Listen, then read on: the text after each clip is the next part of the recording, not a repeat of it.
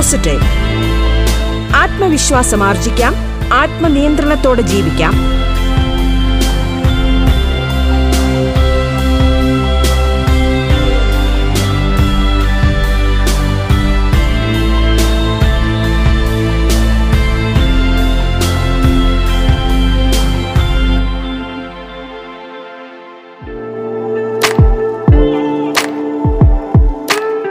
നമസ്കാരം. പ്രിയ ശ്രോതാക്കളെ ബി പോസിറ്റീവിൽ ഇന്ന് ഉപഭോക്തൃ സംരക്ഷണ നിയമം രണ്ടായിരത്തി പത്തൊമ്പതിനെ കുറിച്ച് നെടുമങ്ങാട് കോടതിയിലെ അഡ്വക്കേറ്റ് ശ്രീ അനൂപാണ് സംസാരിക്കുന്നത്. ബി പോസിറ്റീവിലേക്ക് സ്വാഗതം.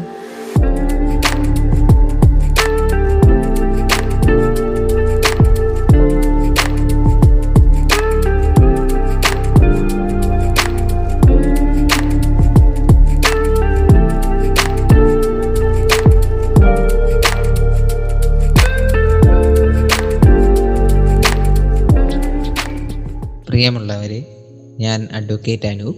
ഞാനിന്ന് നിങ്ങൾക്ക് മുന്നിൽ അവതരിപ്പിക്കാൻ ഉദ്ദേശിക്കുന്ന വിഷയം ഉപഭോക്തൃ സംരക്ഷണ നിയമം രണ്ടായിരത്തി പത്തൊൻപത് അതിന്റെ സാധ്യതകളുമാണ്. അപ്പോൾ നമുക്കറിയാം ഉപഭോക്തൃ സംരക്ഷണ നിയമത്തെ സംബന്ധിച്ച് ആയിരത്തി തൊള്ളായിരത്തി എൺപത്തി ആറിൽ ഒരു നിയമം നിലവിലുണ്ട്. ആ നിലവിൽ വന്ന നിയമം രണ്ടായിരത്തി പത്തൊൻപത് ഓഗസ്റ്റ് മാസത്തിൽ consumer protection act two thousand nineteen എന്ന് പറഞ്ഞ് പാർലമെന്റ് പുതിയ നിയമം കൊണ്ടുവന്നു.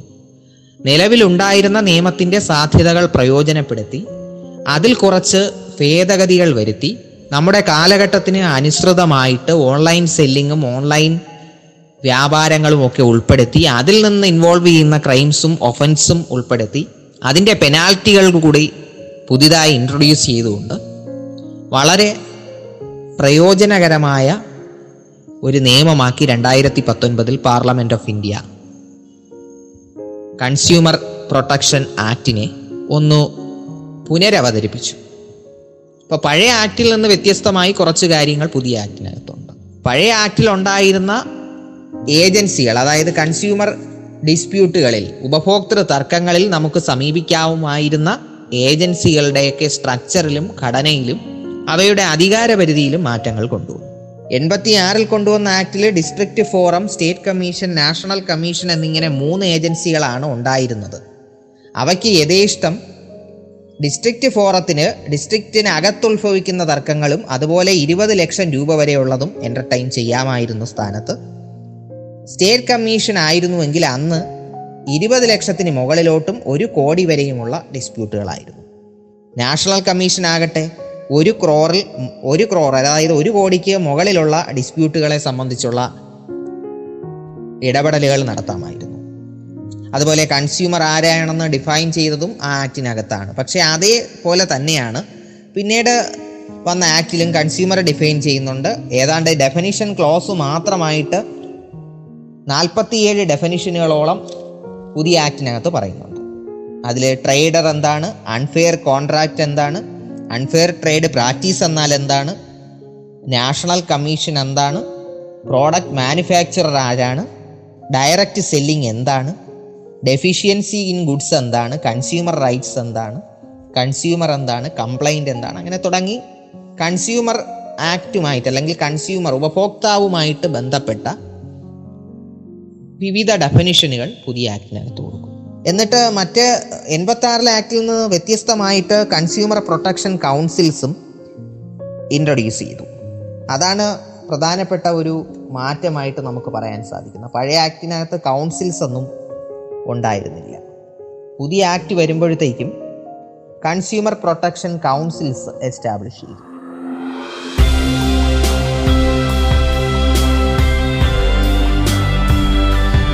ബി പോസിറ്റീവ് ആത്മവിശ്വാസം ആർജിക്കാം. ആത്മനിയന്ത്രണത്തോടെ ജീവിക്കാം.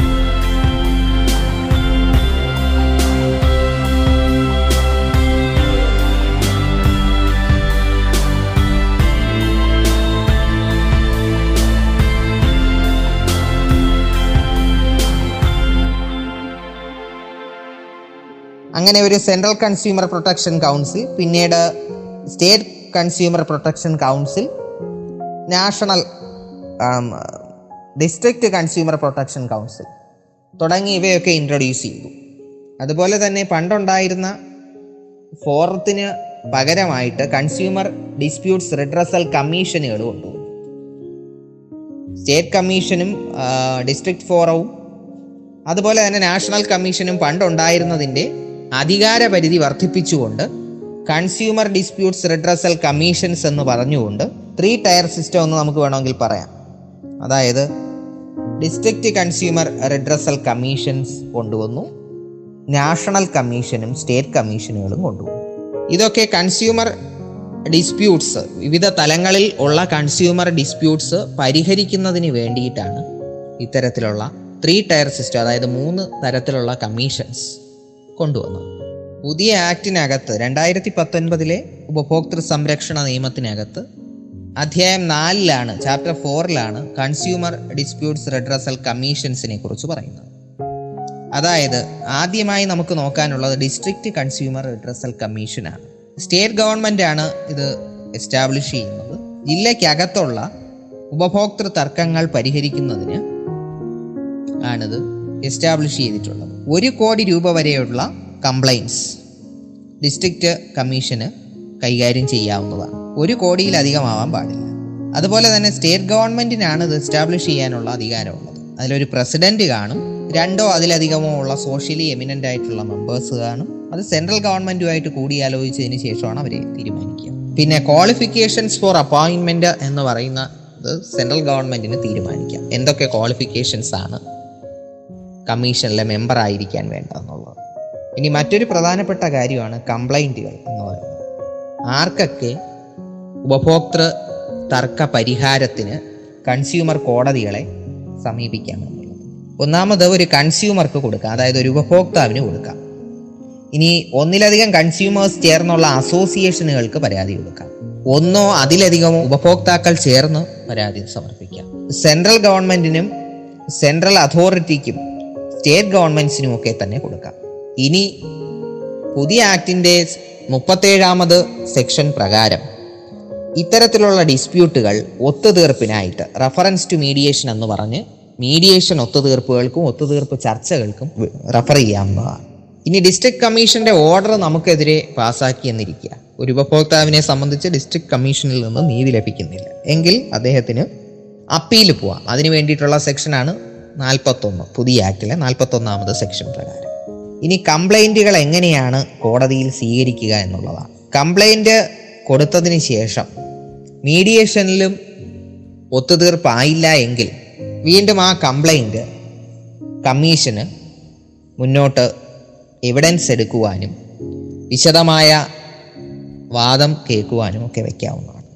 ഇരുപത്തൊന്ന് ദിവസത്തിനകം തന്നെ ഓപ്പോസിറ്റ് പാർട്ടിക്ക് അതായത് എതിർകക്ഷിക്ക് നോട്ടീസ് പോകും ഇതൊക്കെയാണ് ജനറലായിട്ട് കൺസ്യൂമർ കോടതികളിൽ ഡിസ്ട്രിക്റ്റ് കമ്മീഷനുകളിലെ പ്രൊസീജിയർ എന്ന് പറയും കൗൺസിൽ ഇല്ലാതെ വക്കീലില്ലാതെ തന്നെയാണ് വേണമെങ്കിലും ഉപഭോക്താവിന് നേരിട്ട് പരാതി കൊടുക്കാം എന്നുള്ളതും അതിന്റെ പ്രത്യേകതയാണ്. അഡ്വക്കേറ്റ് നിർ വേണമെന്ന് നിർബന്ധമില്ല. ഉപഭോക്താവിന് തന്നെ പറയാം അവസരം കോടതിയെ അഡ്രസ്സ് ചെയ്യാൻ കൺസ്യൂമർ കമ്മീഷനെ അഡ്രസ്സ് ചെയ്യാനുള്ള അവസരവും കൺസ്യൂമർ കോടതികളിലുണ്ട്.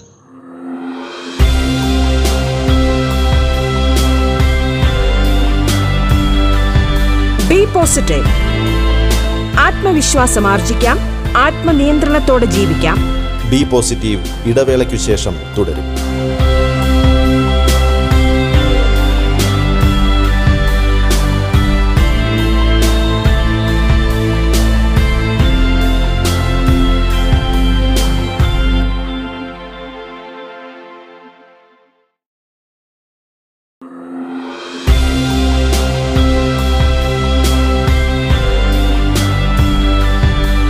പോസിറ്റീവ് ആത്മവിശ്വാസം ആർജിക്കാം ആത്മനിയന്ത്രണത്തോടെ ജീവിക്കാം.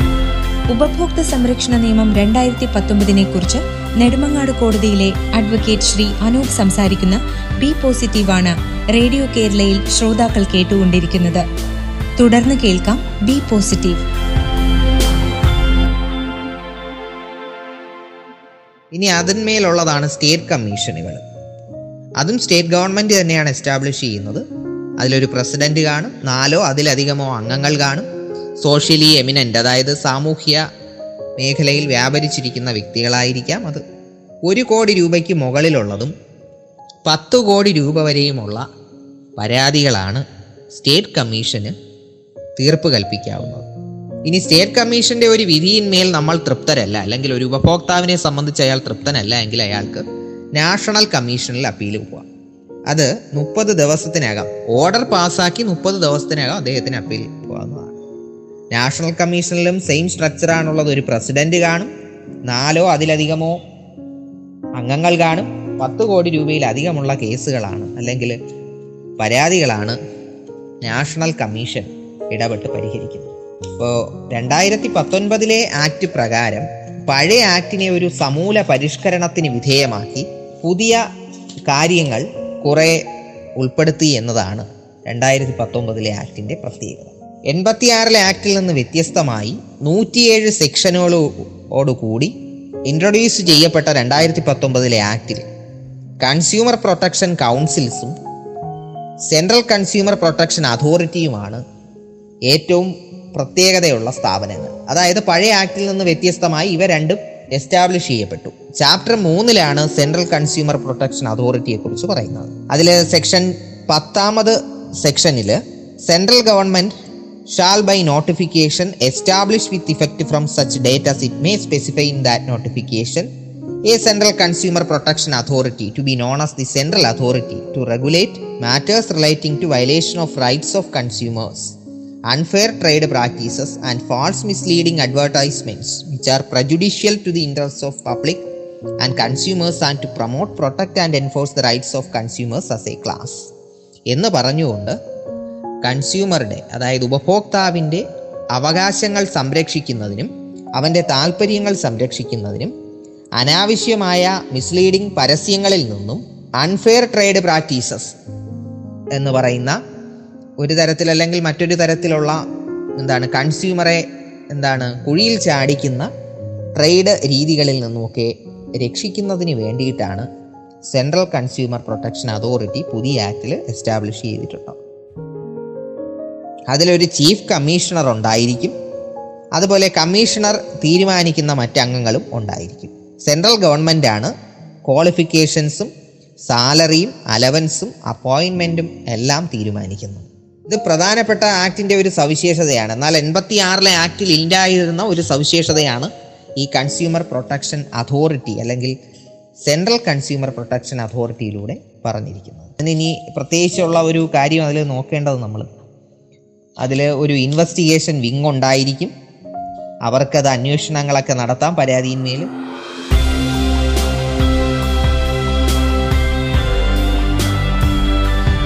ബി പോസിറ്റീവ് ആത്മവിശ്വാസം ആർജിക്കാം.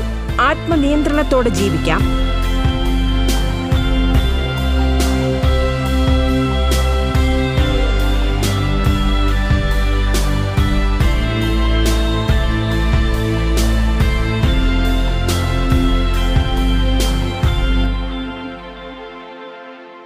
പിന്നെ അതുപോലെ തന്നെ കൺസ്യൂമർ പ്രൊട്ടക്ഷൻ അതോറിറ്റിക്ക് ഒരു ലെറ്ററിലൂടെയോ അതുപോലെ മെയിലിലൂടെയോ ഒക്കെ നമുക്ക് പരാതി അയക്കാൻ പറ്റും. അതൊക്കെയാണ് അതിന്റെ പ്രത്യേകത എന്ന് പറയുന്നത്. പിന്നെ പ്രധാനമായിട്ടുള്ള ഒരു കാര്യം പുതിയ ആക്ടിനെ സംബന്ധിച്ച് കൺസ്യൂമർ ഡിസ്പ്യൂട്ട് എന്താണെന്ന് കൃത്യമായിട്ട് ഡിഫൈൻ ചെയ്യുന്നുണ്ട് അത് സെക്ഷൻ ടു ക്ലോസ് എയ്റ്റിനകത്താണ് കൺസ്യൂമർ ഡിസ്പ്യൂട്ട്സിനെ കുറിച്ച് വിശദമായി പറയുന്നത്. കൺസ്യൂമർ റൈറ്റ് വയലേറ്റ് ചെയ്തുകൊണ്ടുള്ള എന്തിനേയും കൺസ്യൂമർ ഡിസ്പ്യൂട്ടായിട്ട് നമുക്ക് പറയാൻ സാധിക്കും എന്നുള്ളതാണ് ആ സെക്ഷനിൽ പറയുന്നത്. പഴയ ആക്ടിനെ അപേക്ഷിച്ച് ചാപ്റ്റർ സെവനിൽ പുതിയ പണിഷ്മെന്റും പെനാൽറ്റി അതായത് ഒഫൻസസിനും ഒക്കെ ശിക്ഷ കൺസ്യൂമർ ഡിസ്പ്യൂട്ട്സ് അല്ലെങ്കിൽ കൺസ്യൂമറിനെ സംബന്ധിച്ച് അവന്റെ റൈറ്റ് വയലേറ്റ് ചെയ്തുകൊണ്ട് എന്തെങ്കിലും പ്രവർത്തനങ്ങൾ നടത്തുന്ന വ്യക്തികളെയോ അല്ലെങ്കിൽ സ്ഥാപനങ്ങളെയോ പുതിയ ആക്ടിന്റെ പരിധിയിൽ കൊണ്ടുവന്നുകൊണ്ട് പുതിയ തരത്തിലുള്ള പണിഷ്മെന്റും അവ കുറച്ചുകൂടെ സ്ട്രിക്റ്റ് ആക്കി എന്നതാണ് പുതിയ ആക്ടിന്റെ പ്രത്യേകത. അതനുസരിച്ച് സെൻട്രൽ അതോറിറ്റിയുടെ ഡയറക്ഷൻ അനുസരിക്കാത്തവർക്ക് ഇരുപത് ലക്ഷം രൂപ വരെ പിഴയോ അതുപോലെ ആറ് മാസത്തെ തടവോ ഒക്കെ കൊടുക്കാനായിട്ട് സെക്ഷൻ എയ്റ്റി എയ്റ്റ് പ്രകാരം പെനാൽറ്റി നിശ്ചയിച്ചിട്ടുണ്ട്. ഇനി മിസ്ലീഡിംഗ് അഡ്വർടൈസ്മെന്റ് കൊടുക്കുന്നവർക്ക് അതായത് വ്യാജ പരസ്യങ്ങൾ കൊടുത്ത് ഉപഭോക്താക്കളെ ആകർഷിച്ച് എന്നാൽ യഥാർത്ഥ സേവനം ലഭ്യമാകാതിരി ഇരുന്നു കഴിഞ്ഞാൽ അതിന്റെ പണിഷ്മെന്റ് എന്ന് പറയുന്നത് പത്ത് ലക്ഷം രൂപയും രണ്ട് വർഷം വരെയുള്ള അതിനോടനുബന്ധിച്ച് എന്തെങ്കിലും കുറ്റം ചെയ്തിട്ടുണ്ടെങ്കിൽ അഞ്ച് വർഷം വരെ ആകാവുന്ന തടവും അൻപത് ലക്ഷം രൂപ വരെ ആകാവുന്ന പിഴയുമാണ്. അപ്പോൾ ഇത്തരത്തിൽ പഴയ ആക്റ്റിൽ നിന്ന് വ്യത്യസ്തമായിട്ട് ശിക്ഷാരീതികൾ വളരെ റിഗറസ് ആയിട്ട് അല്ലെങ്കിൽ വളരെ കഠിനമായിട്ട് മാറ്റുന്നത് കൊണ്ട് തന്നെ പുതിയ ആക്ട് ഉപഭോക്താവിനെ സംബന്ധിച്ചിടത്തോളം വളരെ വലിയ പ്രതീക്ഷയാണ് നൽകുന്നത്. അത് മാത്രമല്ല സെക്ഷൻ തൊണ്ണൂറ് പ്രകാരം വ്യാജ വസ്തുക്കളൊക്കെ നിർമ്മിക്കുന്നതിനും അതുപോലെ തന്നെ ഉപഭോക്താവിനെ പരിക്കേൽപ്പിക്കുന്ന വിധത്തിലുള്ള അല്ലെങ്കിൽ ഉപഭോക്താവിനെ അവകാശങ്ങൾ ലംഘിക്കുന്ന തരത്തിലുള്ള വസ്തുക്കൾ സ്റ്റോർ ചെയ്യുന്നതിനോ അല്ലെങ്കിൽ അങ്ങനെയൊക്കെയുള്ള ഗുഡ്സ് മാനുഫാക്ചർ ചെയ്യുന്നതിനുള്ള പണിഷ്മെന്റ് പറയും. അതും ഏഴ് വർഷത്തെ പണിഷ്മെന്റ് അതുപോലെ പത്ത് ലക്ഷം രൂപ പിഴയും ഒക്കെയാണ് പറഞ്ഞു പോകുന്നത്. അങ്ങനെ വിവിധ തരത്തിലുള്ള പണിഷ്മെന്റുകൾ പറഞ്ഞുകൊണ്ട് പുതിയ ആക്ട് വളരെ വിശാലമായ ശിക്ഷാരീതികൾ പറയുന്നു. അതായത് ഉപഭോക്താവിനെ സംബന്ധിച്ച് അയാൾ വാങ്ങുന്ന ഒരു വസ്തു അൺസേഫ് ആണ് എന്ന് കണ്ടു കഴിഞ്ഞ് അയാൾ പരാതി കൊടുത്തു കഴിഞ്ഞാൽ ഈ സെക്ഷൻസ് പ്രകാരം തന്നെ കേസ് എടുക്കാവുന്നതാണെന്നാണ് അതിന്റെ രത്ന ചുരുക്കം അത് പ്രകാരം ശിക്ഷ കാലയളവ് കൂട്ടിയിട്ടുണ്ട്. അതുപോലെ സെക്ഷൻ തൊണ്ണൂറ്റി ഒന്ന് പ്രകാരം പണിഷ്മെന്റ് പറയുന്നു. അതായത് ഉപഭോക്താവിനെ സംബന്ധിച്ച് സുരക്ഷിതമല്ലാത്ത ഉപഭോഗ വസ്തുക്കൾ വിൽക്കുകയോ അവ സ്റ്റോർ ചെയ്യുകയോ എന്ത് തന്നെ ചെയ്തായാലും ഉപഭോക്താവിനെ അത് സുരക്ഷിതമല്ലാത്ത അവസ്ഥയിൽ എത്തിക്കുന്നു എങ്കിൽ അതായത് causing injury not amounting to grievous to the consumer with imprisonment for a term which may extend to one year അതായത് മൂന്ന് ലക്ഷം രൂപ പിഴയോ ഒരു വർഷത്തിൽ വരെയുള്ള തടവോ ലഭിക്കാവുന്ന കുറ്റമാണത് എന്ന് പറയും. എന്നാൽ അതെന്തെങ്കിലും ഈ ഇത്തരത്തിലുള്ള ഗുഡ്സ് സ്റ്റോർ ചെയ്യുമ്പോഴോ അത് വിൽക്കുമ്പോഴോ അത് വിതരണം ചെയ്യുമ്പോഴോ ഒക്കെ ഉപഭോക്താവിന് എന്തെങ്കിലും വളരെ മാരകമായ രീതിയിലുള്ള പരിക്ക് സംഭവിപ്പിച്ചാൽ അത് ഏഴ് വർഷം വരെ ലഭിക്കാവുന്ന കഠിന തടവോ അതുപോലെ തന്നെ അഞ്ച് ലക്ഷത്തിൽ കൂടിയ രൂപയോ തുക ഫൈനായിട്ട് ഉള്ള ശിക്ഷ ലഭിക്കാവുന്നതാണ്. ഇങ്ങനെ വിവിധ തരത്തിൽ കൺസ്യൂമർ റൈറ്റ്സിനെ പ്രൊട്ടക്റ്റ് ചെയ്യുന്ന ഒരു ആക്റ്റ് ആയിട്ട് പുതിയ ആക്ട് മാറിയിട്ടുണ്ട്. എൺപത്തി ആറിലെ ആക്ടിനെ അപേക്ഷിച്ച് നമ്മൾ നോക്കുമ്പോൾ വളരെ വലിയ രീതിയിലുള്ള ഒരു ഉപഭോക്തൃ നീതി സംരക്ഷിക്കുന്ന തരത്തിലേക്ക് നമ്മുടെ പുതിയ ആക്ട് വന്നിട്ടുണ്ട് എന്ന് കാണാം.